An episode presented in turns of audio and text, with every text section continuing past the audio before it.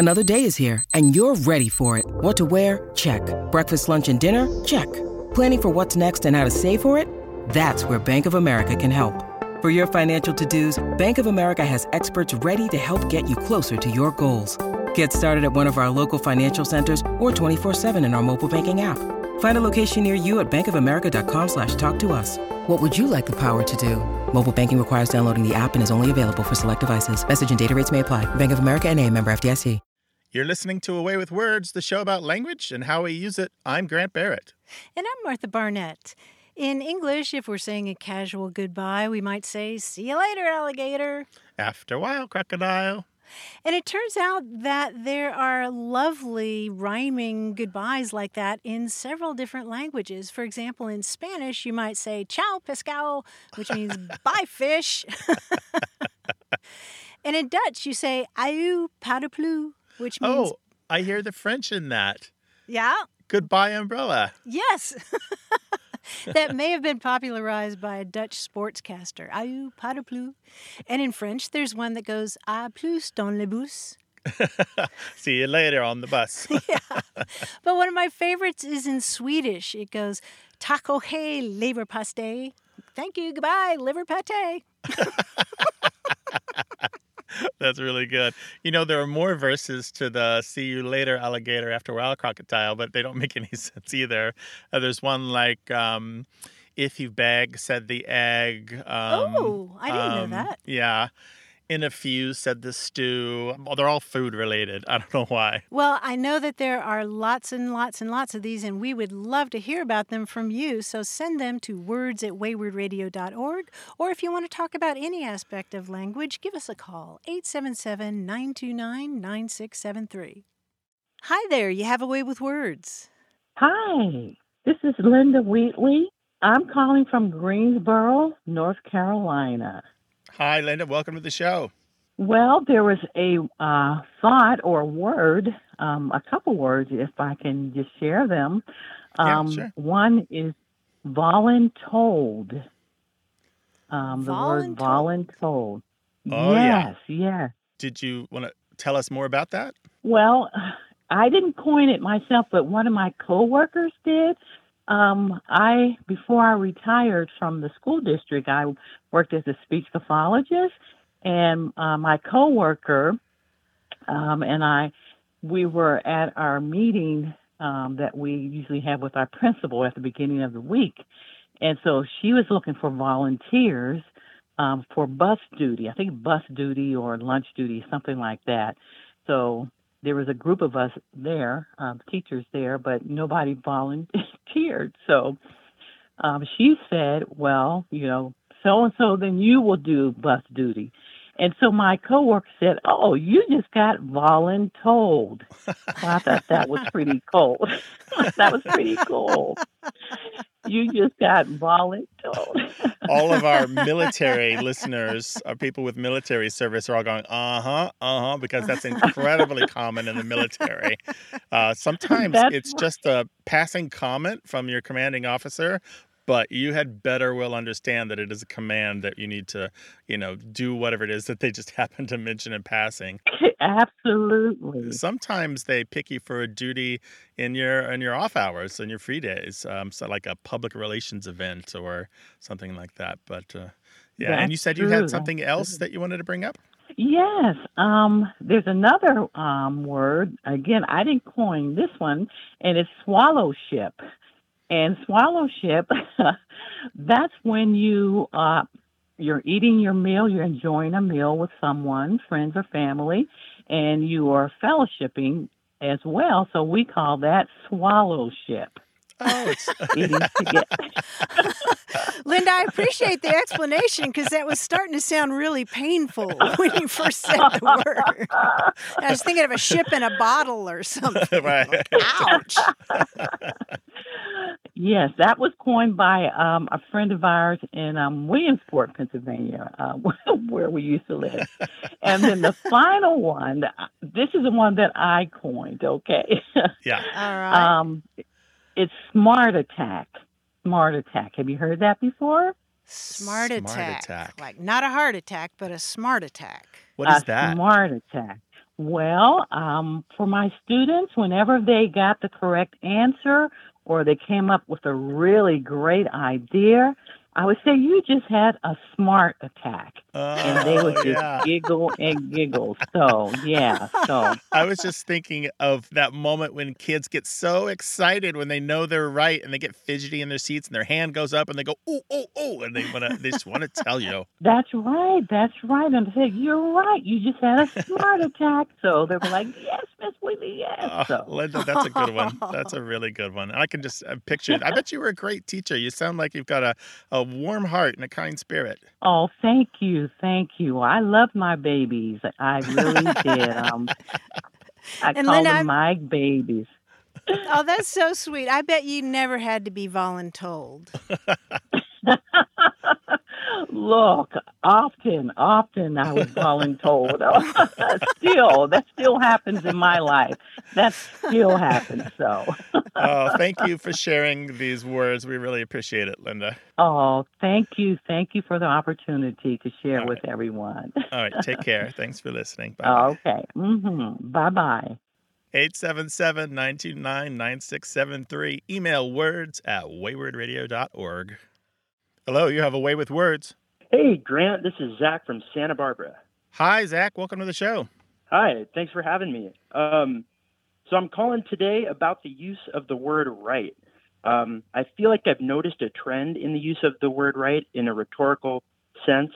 Um, in the middle of some sort of monologue when someone's speaking, and the speaker wants to come off as if something that they're saying is fact and everything that they're describing um, before then, and then it, they keep going right after um, without pausing to let somebody come in and say, "Oh, wait, maybe there is maybe there is some room for discussion there," and they keep going as if everyone's on the same page. Can you give us like an, a more specific example? Yeah. So um, we all know that chocolate is the best flavor of ice cream, right? Therefore, we're not going to be carrying it at the grocery store for the rest of the month. So the way you said that was we all agree that chocolate's the best flavor of ice cream, right? And then you continued and you didn't give me and Martha a chance to say no, strawberry or no, vanilla. Exactly. Yes. Thank you. And Mhm. I feel like I hear it a lot in politics and in um, discussions and maybe courses and lectures and stuff like that. And I'm wondering if it's maybe like a new use of that word uh, or a new way that people are using that to, to describe something. I feel like I hadn't heard it so much when I was younger.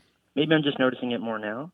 Well, um, I don't know if it's uh, newer, um, but uh, it's it's what we call in linguistics a tag question. It's it's sort of like the expression "you know," which can be used a whole lot of different ways, and linguists love picking apart all the different ways that a tag question like "right" can u- can be used because sometimes uh, uh, "you know" or "right" can be uh, you know an attempt. I said "you know," didn't I? it can be Yeah, yeah. it can be an attempt to build camaraderie or or maybe the speaker's trying to get the listener to accept the speaker's statement as a matter of mutual knowledge like that statement about the the chocolate you know or there i go Yes. again. You and i can agree Yes. that water is wet right? Um, and sometimes right can function as a floor yielding device. You might say for example today's staff meeting is at four o'clock right? And then you answer with the correct answer. But i think what you're talking about I don't know. To me, it feels more like a device for holding the floor or a way of asserting that speaker surely is correct.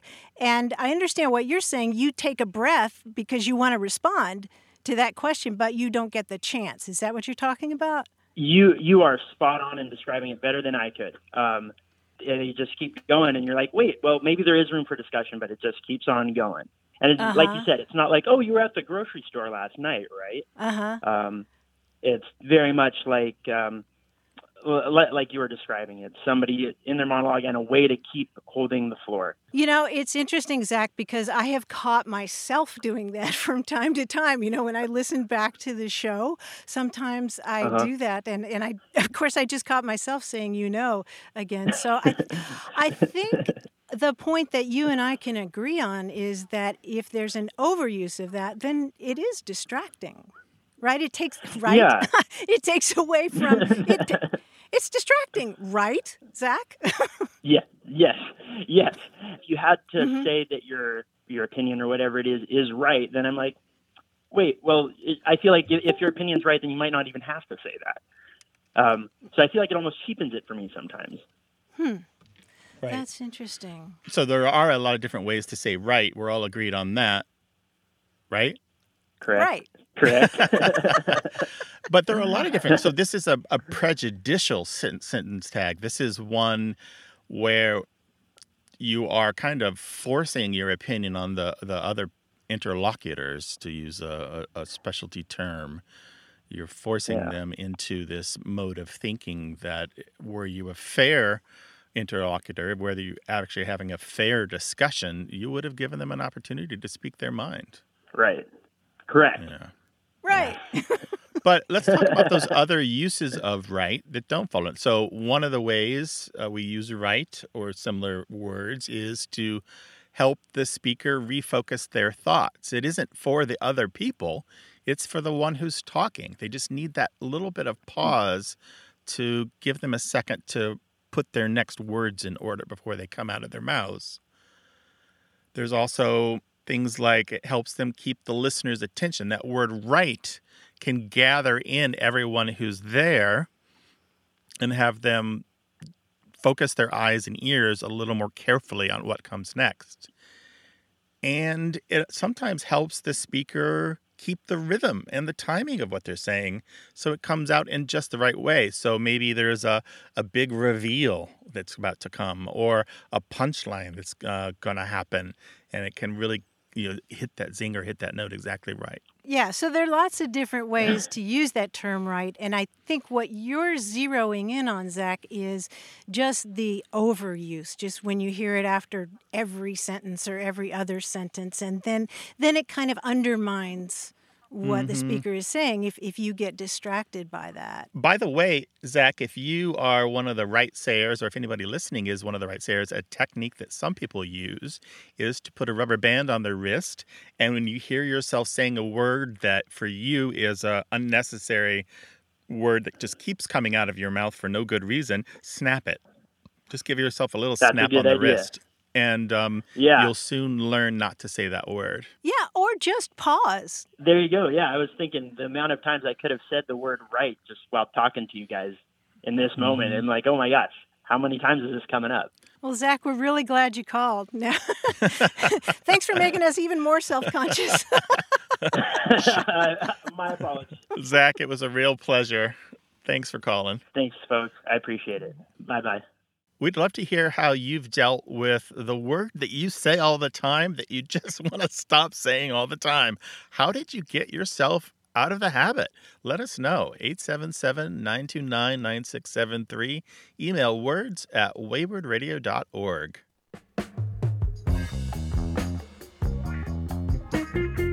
This show's about language examined through family, history, and culture. Stick around for more of A Way with Words.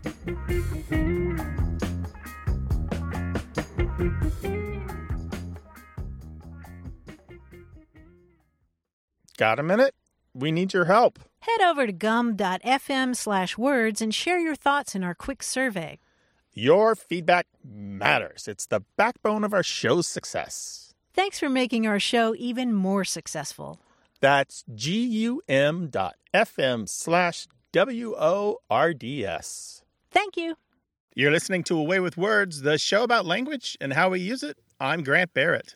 And I'm Martha Barnett, and Hark, who goes there? It's John Chaneski, Behold, our Hark. quiz guy. Behold. Hark, it's me. Uh, hi, Martha. Hi, Grant. Um, I'm sorry to interrupt your harking, but uh, it is time for a quiz. So uh, let's get started with this. Uh, whenever I lose something, I often forget to look inside something else. You know, like I'll find my keys in my pants or the book I'm reading in, in the bag of groceries for some reason. Uh, it'd be a lot easier if the name of the thing I was looking for was inside the name of the thing that it's in. For example, for example, if there's something you need to scratch, in what room of the house would you find it? Oh, um, oh, uh, does it have an itch in it? Yeah, that's right. It's got an itch in it. Which room in the house has an itch in it? That would be the kitchen. The kitchen. Yes, kitchen contains itch. Nice. So you get the premise of this one. Here we I go. see. Let's look for a few other items. So your high school has a baseball game coming up and you say you've lost one of your officials? Well, why not look to the marching band? I'll bet you'll find him hiding in one of the instruments. In the trumpet? Yes, you'll find the ump in the trumpet. Tiny little ump, teeny, tiny little ump hiding in the trumpet. Now, in what planet would you find your lost collection of paintings and sculptures? Earth? Oh, on Mars? Yeah. No, don't know. on Mars. Ars, ARS is. yeah. Well, well, yeah. What about that? That's that's a, Throw a, some a Latin a- in a there. valid uh, workaround, yes. But uh, all of these are English, and all of them, by the way, are in the middle, not at the uh, front or back of the word. Ah, okay. Oh, I see. Okay. Yeah. In the middle.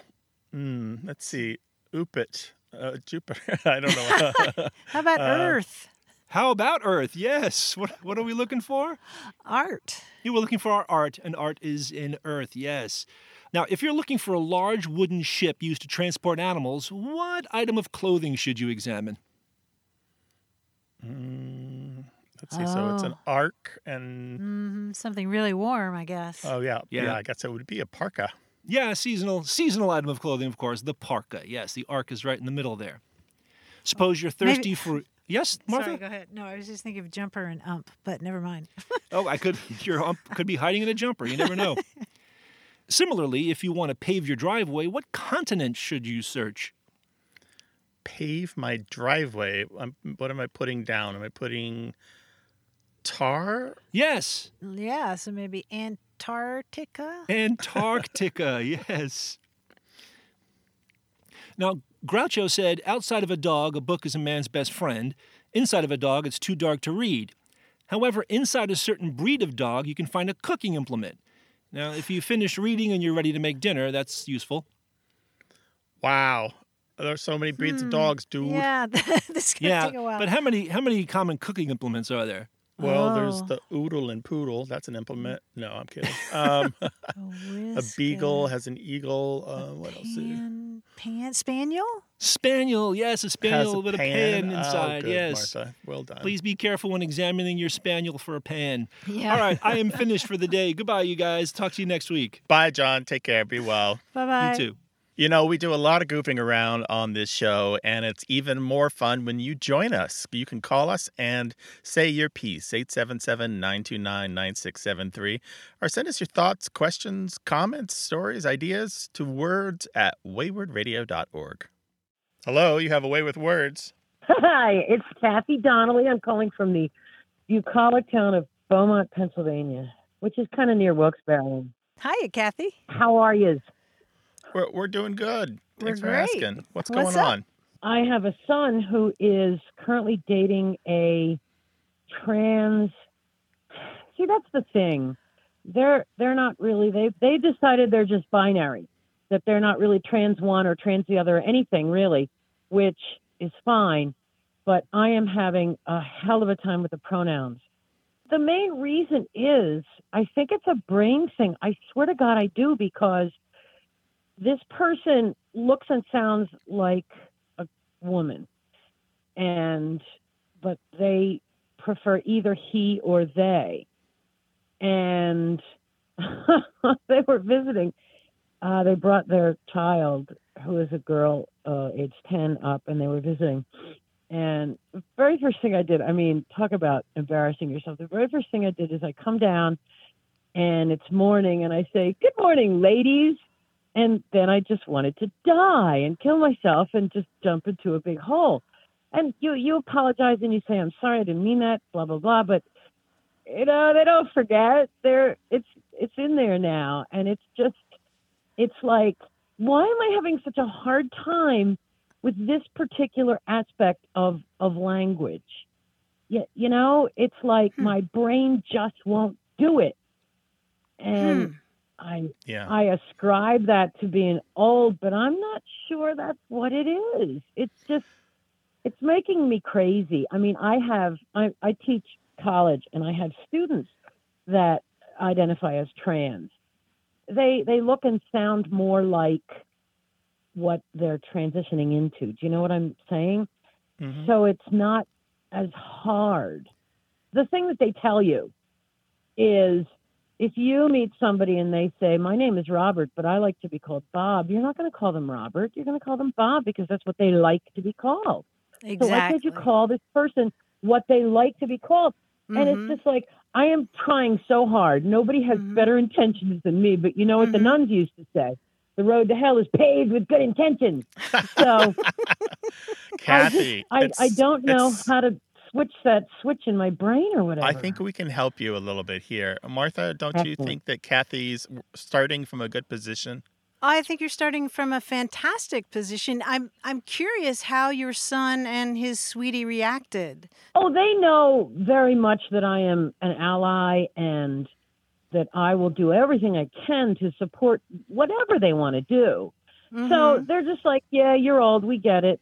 But it's like, I, I just, I want, I want to do this right. I really want to do this right, and I am having a hell of a time. Well, talking about Yeah. communicating, it seems to me that you're really communicating your good intentions in a big, big way.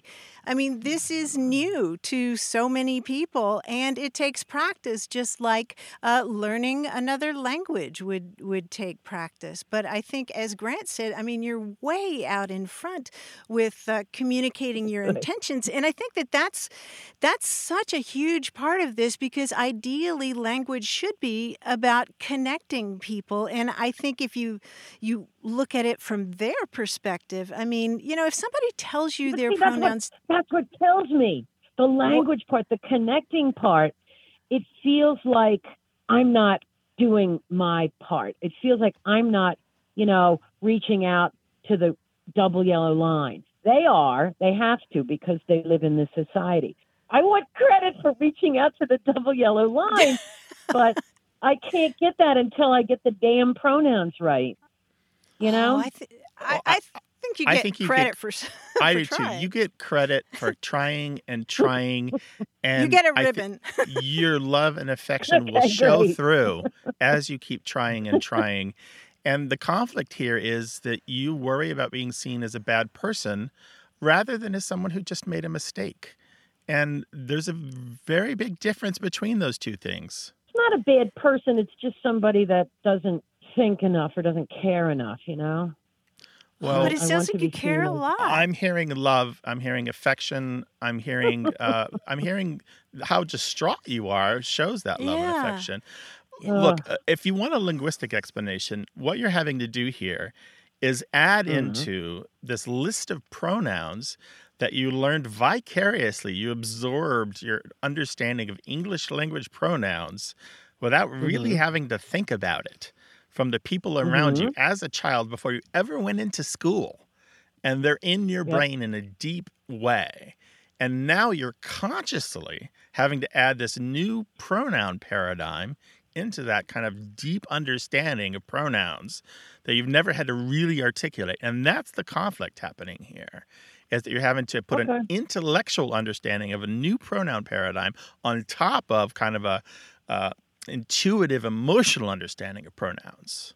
Yeah, and that's work for you, Kathy. But I'm, I'm also thinking about the other person because they've been dealing with this very problem a whole lot longer than other people. Mm. You know, I mean, I'm thinking from the perspective of a gay person. I mean, for example, you never come out just once and have it done with. Your whole life is a process of coming out again and again and again and again, whether you're at the doctor's office or you meet somebody new. And it can be exhausting. And I just, I, I cannot tell you how. Uh, how grateful um, one can be when somebody makes that effort, you know, reaches out to you toward toward that uh, double yellow line. I th- I think you're doing a fantastic Uh. job. I, I understand the the frustration. But I think you'll get there. The other thing is just exposure. I mean, I would recommend if you haven't seen it, the Netflix special um, called Disclosure. You might think of it as an all trans companion piece to the movie The Celluloid Closet, which was about uh, uh, on screen depictions of gay people through the years. And this one is, is about on screen depictions of trans people uh, through the years. And I think just, just exposure is really, really helpful that way. So the, the, um, the video is called Disclosure, and I would highly recommend it. Immediately. I'm going to immediately go do that right now. Cool. All right, Kathy, keep us updated. Let us know how it's going. All right. All right, we'll do. Thanks, you guys. All right. Take care. Be well. Go get them. Bye bye. You too. Bye bye. 877 929 9673.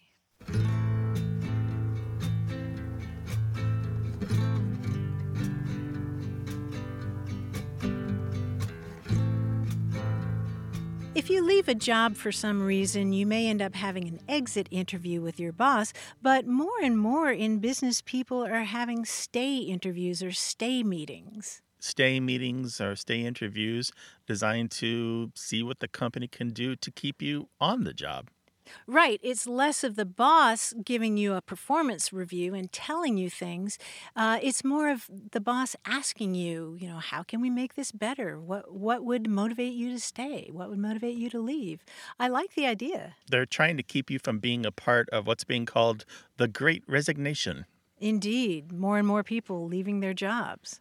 So I expect we're going to be hearing more about stay interviews and stay meetings. I like the idea. New lingo? Is there new lingo that's passed before your eyes? Share it with us. Words at waywordradio.org. Hello, you have a way with words. Hello, this is Joseph Torsivia from Houma, Louisiana. Hi, Joseph. Welcome to the show. Hi, Joseph. Hi there, thank you. Hello, Grant Martha, how are you? All right, what's up? So I have a uh, interesting story, and I didn't know if there's uh, some other local uh, dialect type of distances um, that folks would use, but I am in the Coast Guard, and I was stationed in Morgan City, Louisiana, and I was going out to an oil spill out in the Atchafalaya Basin, so real deep in Cajun country. And when we showed up at the boat launch, we didn't know how to get out to where the oil spill was, and a local crawfisherman gave us a unit of measurement that I'd never heard before. He told us to go down the bayou about four eyesights. And when we finally got him to explain what that was, it was, you know, as, as far as you could see, and that was one turn of the bayou, and then that was one, and then you go to the second, and so so on and so forth. Oh, How about wow. that? That's that. Once he explains it, it makes sense, right? It, it does, especially for somewhere down there where you know it's real windy and there's not a lot of landmarks. And it was 2011, so GPS was still not really a thing quite yet. Um, yeah, it was, it was a pretty cool term. So he was he was actually using this seriously, right? Not not just as a as a joke or something. No, absolutely. It was we were there in you know official capacity, and and he was giving us the best directions he could he could tell us. Oh, how nice is that? Just uh, nice to hear those those terms in the wild, Martha. Yeah, that's wonderful. And Joseph, it reminds me of a call that we had, gosh, years and years ago, maybe eight or nine years ago, from a guy named Brian who was running across the United States. He would go off and run across, you know, Vermont or go off and run across uh, Utah. And he called us to say that uh, when he was in West Virginia, um, he was asking directions. And one of the people there said, Well, to get to where you're wanting to go here, you want to go six farsees away. And he thought, farsees, what are there? there Farsi speakers here? But then he realized that the guy was saying, go as far as you can see, and then go as far as you can see from there, and do that a total of six times, six farsees. And that's always stuck with me. I've seen it mentioned um, a couple of other times, once uh, in relation to West Virginia, and uh, somebody else in upstate New York used that term farsee. So it sounds like the same thing, really an eyesight or a farsee, as far as you can see. It absolutely does. It, it's interesting how the, the terminology has changed a little bit, but it's still that same measurement of distance. Yeah, I don't I don't know if it's changed or just coexisted, but Grant, we have lots of approximate measures of distance well, like I that. have a third one to toss in here. This is from a, a book, and they're talking about something they heard among the Pennsylvania Dutch. And in answer to a question about a route to take, they heard back go two far sights, turn mm. right, one go down, cross to a tree, and a right smart piece beyond. Those were the directions. but a far sight is the same as an eyesight or a farsee. So that's three different ways to say the same thing. So we've got a pattern here. Oh, that is pretty neat. We sure do. I'm, I'm wondering if um, GPSs are going to start doing that.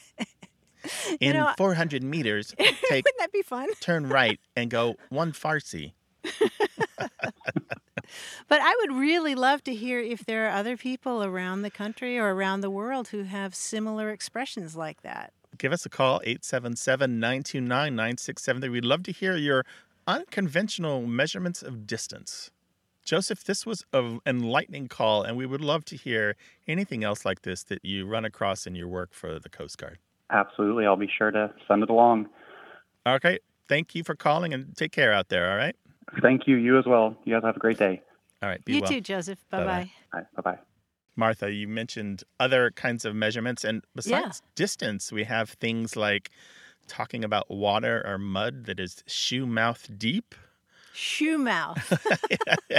Is that where where your shoe ends and your yeah, well, the mouth of your shoe where your ankle goes in, or Ah. water that is straddle deep, that's kind of up to your crotch, or uh, among loggers, supposedly at one time they'd talk about things being an axe handle length, and uh, Ah. one definition is uh, it's a, a unit of length shorter than a hoop and a hauler. Axe handle length. It's interesting how many times we use parts of the body uh, to measure things. Like I'm thinking about the word fathom, which uh, was originally the distance of, of a man's outstretched arms, you know, and that, that's why we have the expression, I can't fathom that. I can't get my arms around it. But a fathom was usually about six feet.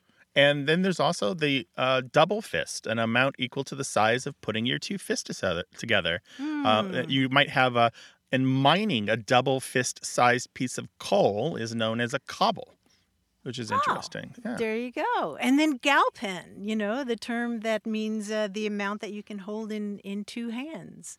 Galpin or yespin. We could go on all day about this. Well, we And have an hour.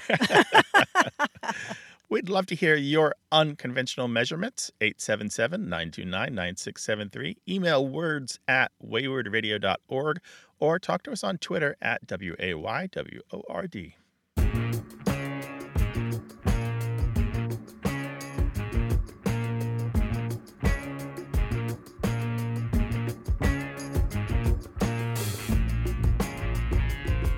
Grant, what kind of tomato really smells?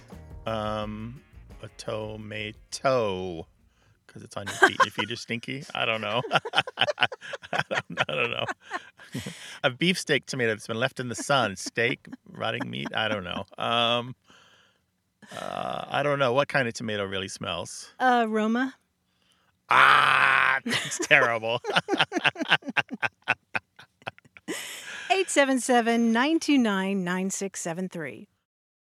Hey, we've got something special for those of you who love our show but could do without the ads. That's right. Imagine A Way with Words, the same engaging conversations, the same deep dives into language without advertising interruptions. We're talking about our ad free podcast feed. It's sleek, clean, and it's just for our supporters. It's at waywordradio.org slash ad free. It's inexpensive, easy to sign up for, and works with all major podcast apps like Apple Podcasts and Spotify.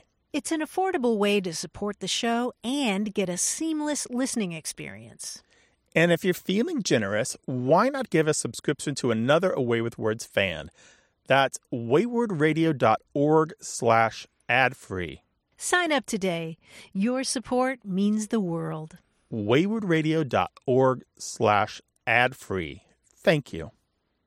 You're listening to A Way with Words, the show about language and how we use it. I'm Grant Barrett. And I'm Martha Barnette. And Grant, I must thank you so much for that book you gave me a couple of weeks ago. Yeah, You're welcome. Obviously, you know me too well because you gave me a 1955 glossary of Arctic and subarctic terms. and it is fantastic. Yeah, a glossary instead of a greeting card. That's the thing for Martha Barnette. It's a glossary of scientific and indigenous terms, primarily for military personnel, but boy, so much of it is so poetic. I mean, it has terms like sugar iceberg and tapioca snow and diamond dust. Isn't that gorgeous? Yeah, diamond dust. Oh, I love it. What is that? That is precipitation of fine ice crystals falling directly from the atmosphere with no cloud formation present. Diamond dust. Yes, isn't that gorgeous? And tapioca snow, as you can guess, is just kind of snow pellets that look like tapioca. And a sugar iceberg is an iceberg composed of porous glacier ice. But let me share with you my favorite term in the whole book it's nieve penitente. And that's Spanish for penitent snow. If that's not something you could write a poem about, I don't know. Penitent I'm not snow. sure how I would interpret that. Penitent snow. What could that mean? Well, look it up on the internet because there are gorgeous photos of penitent snow. I spent half an hour just looking at those. Penitent snow refers to spikes or pinnacles of ice that are produced when a snowbank or a glacier melts in an uneven way. And you see this especially in the high altitudes along the border of Chile and Argentina. And it's called nieve penitente, which means penitent snow in Spanish, uh, because it recalls the image of all these penitent people, you know, repenting for their sins, kneeling across the uh, the landscape. Or it might also come from the fact that certain religious orders during Spanish Holy Week, uh, you know, march through the streets and they have these tall, pointed habits. You can see pictures of those too, and I think it's just such a such a gorgeous term, penitent snow. Wow, and it's so culturally important. Like you, that's why it's opaque to me because it's not a part of my experience. I haven't seen the ice feature, and I, I don't know that the religious order. So interesting. Yes, and then once you do, it all becomes legible. It reminds me of you and I have both spent some time in the desert here Mhm. in Southern California, and at first it looks, you know, it just all kind of looks the same. But over time, you start to see more and more features and recognize them, and it becomes more specific. And you start to realize that there's this near infinite variety of features out there. I'm glad that you enjoyed this book, Martha. Well, I am too. So again, that's the glossary of Arctic and subarctic terms. It's from 1955. It's it's dated in a lot of ways, but I still really enjoyed it. And I think it'd be great for a poet just to page through and get some ideas. We love it when you share the words of your hobbies and your jobs and your histories with us. If there's a glossary or a dictionary or some little word list that you've been saving, we'd love to learn more about it and share it with everyone else. Send it to us in email, words at waywordradio.org, or talk to us on the telephone, 877 929 9673. That's toll free in the U.S. and Canada. Hello, you have a way with words. Hi, this is Nikki calling from Northampton, Massachusetts. Hey, Massachusetts. Nikki. NoHo, welcome to the show. Hi, Nikki. Thank you. Hi. Well, um, I have this, it's kind of a mystery. Um, it's a word, a term that my dad used to use with us when we were little and while we were growing up. And it is something that has stuck with me, and I use it. And um, I use it, and my also my wife uses it, and she's from Israel, and now our twin uses it as well. And um, I was always wondering what the origin of the word was. Was it something that my dad made up? Was it something that he kind of picked up based upon where he grew up? He um, was an African American man, and he grew up in um, Indiana. And he grew up surrounded by uh, working class African Americans, but also um, working class Eastern Europeans, um, immigrants. So I was kind of wondering um, what this word, which is kind of a strange sounding word, just what its origins were. This is quite a buildup. I can't wait to hear what the word is. that makes two of us. The word is do funny. Do funny. How do you spell do funny? I think it's just kind of it. It's D O and then F U N N Y, and I think that's how he Okay. spelled yeah. it, or that you know that's what he said. Yeah, Did he use it as a noun or a verb, or how would he use it? a do funny was just kind of an a person with unusual ways. It was like someone with maybe odd ways. It was well, it was kind of the cherry on the top of oddness. So if he was going to use it, he was going to say, well, gosh, that person is, you know, oh, you know, do funny. And I mean, I've used it and I've said it about people who, you know, have done something that is kind of odd, kind of weird, you know, not horrible, but just a little strange. So I'd say, oh, you know, the do funnies down the street or this or that. So Uh-huh. As far back as the 1850s, do hmm. funny, both with the single O spelling, D O F U N N Y, and with the double O spelling, D O O F U N N Y, was used as a funny last name for characters in satire, whether it was in the newspapers or on stage. Oh, wow. You know, this keeps happening again and again. And, and by the 1970s, it's used as what is sometimes known as indefinite specifics, uh, words like Hmm. doohickey or thingamajig or whatchamacallit. So these are words uh, hand me that do funny, you know, or uh, can you, uh, I don't, uh, give me the what the the, the the do funny, you know, you know. It's usually situations where Uh-huh. it's clear what you mean, but you you can't think of the true name right at the moment. This whole time from the 1850s forward, it continues to be used as a funny name. Like there's one work of fiction where a daughter uses it to refer to her father. She calls him Old Do Funny in a humorous but kind of confrontational way. There was a newspaper columnist by the name of Peter Finley Dunne who wrote under the the pen name of Mr. Dooley, pretending to be an Irish hmm. barman in uh-huh. Chicago newspapers. And he wrote this kind of Chicagoese dialect column, and he often wrote used the name Do Funny. He used it as Oh, a placeholder last name. You know, Uh-huh. again, kind of like using thingamajig or doohickey. He used Right. Do Funny. You know, oh, Mister Do Funny over here, because he couldn't remember the name or he didn't want to print it. But the real Right. key here, Nikki, and tell me if this rings a bell. There was a play called The Do Funny Family that was performed around the country from the hmm. 1920s going forward. And even through the 20s and 30s and 40s, well into the 70s and 80s, you can still find it mentioned in, you know, the entertainment sections of newspapers of, as being performed like usually small town theater, you know, like something put on by the, the school or the PTA or the the old folks mm-hmm. home, that sort of thing. And it was broad humor and slapstick gags, lots of running around, farcical stuff, Right. singing old songs with new new lyric, new silly lyrics. Um, people wearing clothes that are too big or too small, and uh, That definitely sounds like something that would be in the Do Funny universe that I was right. um, that I was afforded to growing up. Yeah, that, that name of the play is pretty much a trailer right there. yeah, the Do Funny family. So, eh, I mean, according to what I see in the listings in the newspaper, this play was widely presented across the country, and I would not be surprised if this is the kind of the place where Do Funny, meaning a goofy person, was popularized, and it's possible ah. that's where your father picked it up. But there's another mm-hmm. element here. You mentioned uh, the African American connection. There is Right. a use of do funny used in the black community to refer to a gay man. Um, hmm And I wonder if he had that meaning as well. And, and for him, it just meant somebody who was out of the usual or out of the ordinary. You know what? It could have. My my brother and sister and I kind of debated this, and my brother said, "Well, he did say funny.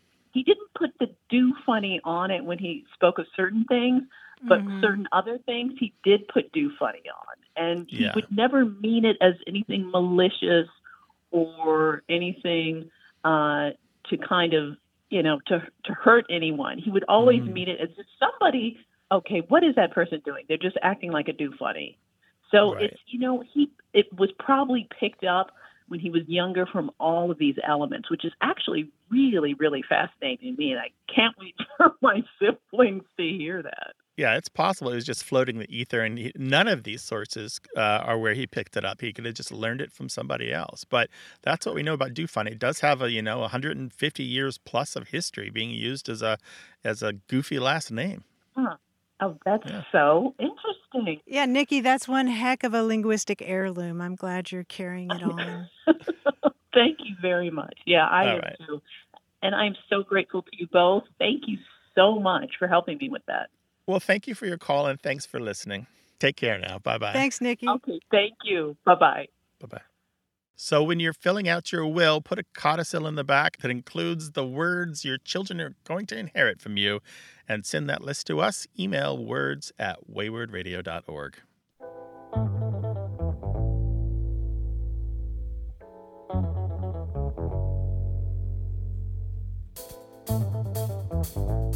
conversation a while back about the pronunciation of that fruit that some people call apricot and some people call apricot. Well, we heard from Alec McLean, who grew up in the Santa Clara Valley long before it became Silicon Valley. And Alec says there are lots of orchards there. And Alec maintains that the proper pronunciation of this fruit is cot. Oh, of course. Alex says all the kids in town had summer jobs cutting cots, that is, slicing and pitting them to be dried. And he goes on to say, occasionally, if you were talking about the trees or the orchards, you would hear the whole word. But if you heard it with a short A, you knew you were listening to somebody who wasn't originally from around there.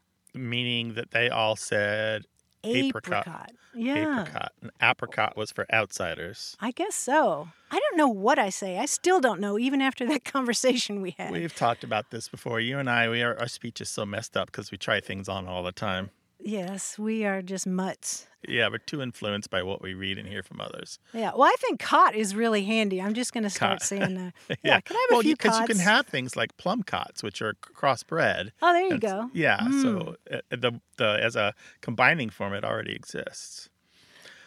877-929-9673. Hello, you have a way with words.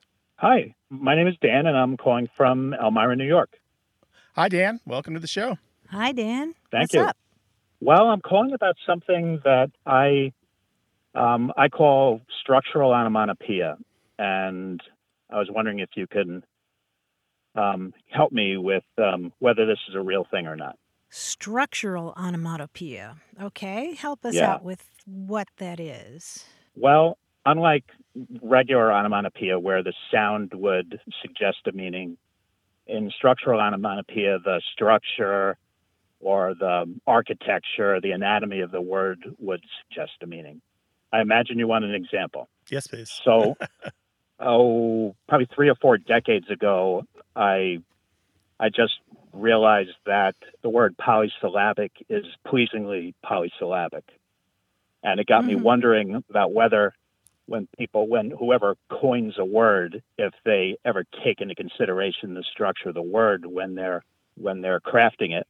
So since then, every once in a while, I would just hear a word or read a word and realize that there was something about the structure of the word that would suggest a meaning. And so, some examples, a few examples. Um, uh, radar as a, as a palindrome sort of reflects forward and backward on itself the way a radar does. Oh, yeah. Um, um, I was just talking to uh, my son, and he mentioned that his girlfriend said that um, the word bed resembles a bed. right. Mhm. Yeah, that's a famous one. The best one that I've ever heard is um, the word level, um, which is a palindrome with a fulcrum in the middle. The V So, is the of course, the fulcrum. word gotcha. level. Right, Mhm. right. I'm wondering if this is a thing, if there's a word for it apart from my awkward construction, and uh, you have any other examples. I have a couple of thoughts about this. Some people have suggested the word llama in lowercase letters, which sort of looks like, you know, the the first two L's look like the neck of the llama and then there's the body behind it. And I've even Oh. seen people talking about how the word dog, again in lowercase letters, if you kind of squint, it kind of looks like maybe a little dog Maybe. curled up, maybe. But um What about the word giraffe? Does that resemble a giraffe in any way? I, I thought about that, but I thought it was a bit of a stretch. No, I think no, that looks a like a stretch. python that swallowed something, actually, if you think about it. But there's a really big difference between this and onomatopoeia. As you suggested, uh, onomatopoeia involves words that are formed specifically because they imitate a sound, like buzz or whoosh or something like that. Right. Um, But what we're talking about is words that are already in existence that just happen to have a resemblance to this or that. But it's kind of in the eye of the beholder. So I think the word uh, for what you're talking about is just coincidence. Well, Okay. in a couple of the wordplay books, some people have called it logological, but I don't know Oh, that that term is actually stuck. Just like Okay. polysyllabic being a polysyllabic word is known as autological, or sibilant is sounding sibilant, or terse being terse. Those are all autological words. Words like bed or level or radar, because where the structure, that is the structure of the letters themselves, their physical form, kind of seems like the word itself, those might be called logological. So uh, just to surmise, it's not really a thing outs- uh, apart from being a, a game. Right. I can't think of a, of a way that a word has been formed because of what it looks like. Dan, our listeners Oh. include tons of people who love wordplay and puzzles. I am sure that we're going to get a lot of contributions towards this and maybe some ideas on what to call it. So stay tuned. I certainly will. Thank you very much. Thank you for bringing this bit of wordplay to our attention. My pleasure. All right. Bye bye. Take care. Thanks, Dan. Do you know any more words like the ones that Dan came up with where the form of the word itself looks like the thing that the word refers to? Like radar or level or bed? Let us know. 877 929 9673. Email words at waywordradio.org or go to Twitter at W A Y W O R D.